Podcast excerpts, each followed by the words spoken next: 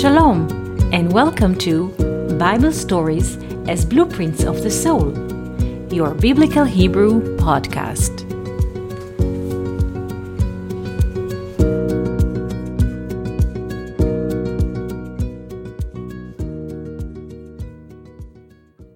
Shalom and welcome to our Biblical Hebrew podcast. Today I would like to speak to you about Tamar, the daughter-in-law of Judah. About Tamar we hear in Genesis thirty-eight. There we meet her as a widow woman who has lost already both of her husbands, Er and Onan. After she lost both of them without having any kids from them, her father-in-law Judah asks her to sit at her father's home until Shelah, his third son, will grow, and she will be given to him according to the ancient laws. But Shelah is growing up, and he is not given to Tamar as promised, because Judah is afraid to lose his third son as well. And Tamar is looking for a divine justice.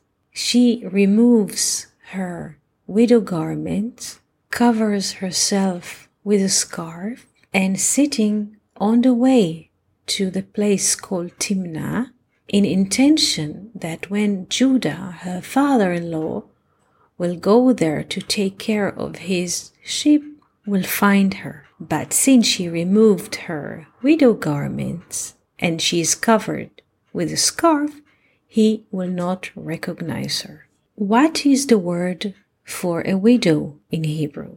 What is the word for a scarf?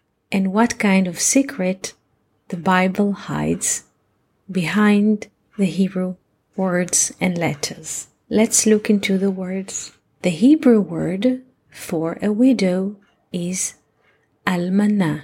Almana. The stem letters of the word almana are elem. Elem. Elem, aleph, lamed, mem is silence, a person who cannot speak. So, almana is an image for a person who cannot speak. Another perspective of the word almana is the following. Al is without.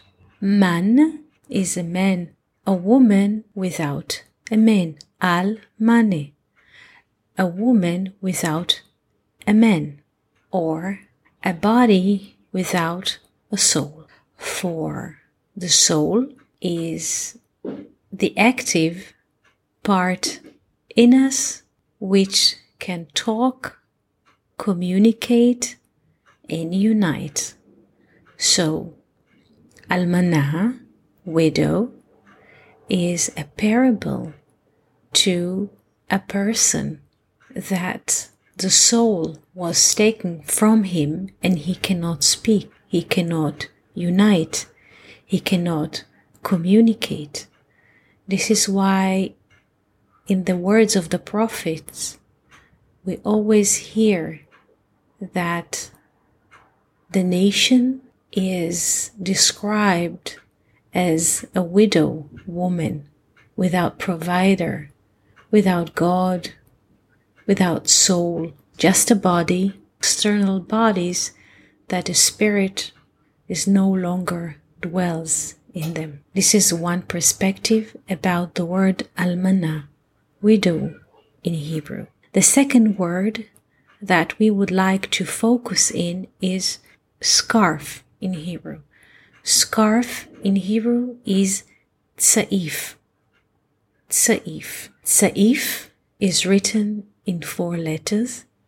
Tzadi, Ayin, Yod, face of it. And the volume of the word tsaif is two hundred fifty.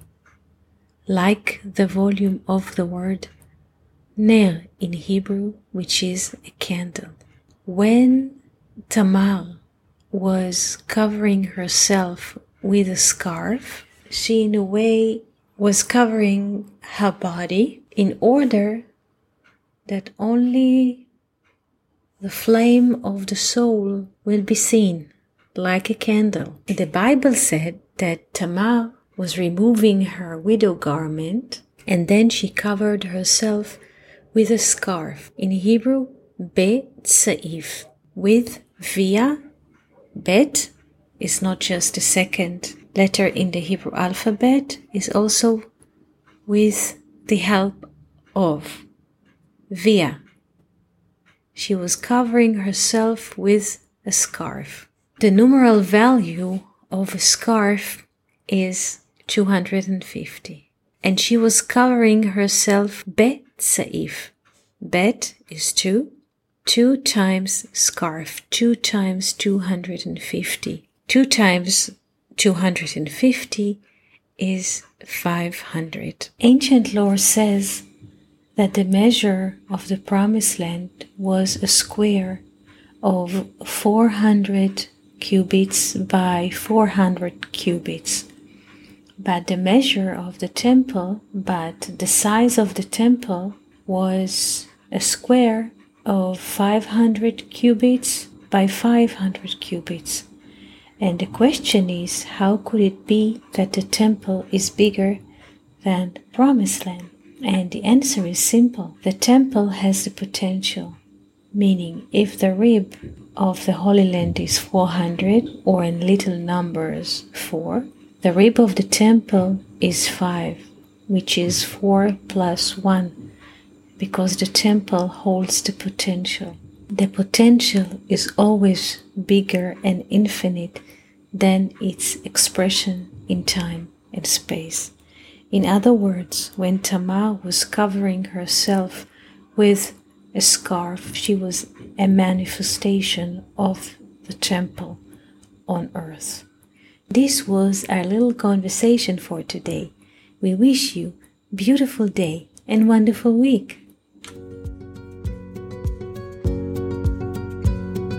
Thank you for listening to Bible Stories as Blueprints of the Soul. We hope that you enjoyed this episode. If you have any questions, comments, or would like to hear more about a certain topic, just write us an email to hebrew at learn out live dot com. We're always happy to hear from you. For more episodes, videos, and articles like this, please visit our website at hebrew dot learn out live dot com. We also would like to invite you to join our live classes. Just search for Online College of Biblical Hebrew on Facebook and start learning now with students from all over the world. Kol Tuv and Shalom.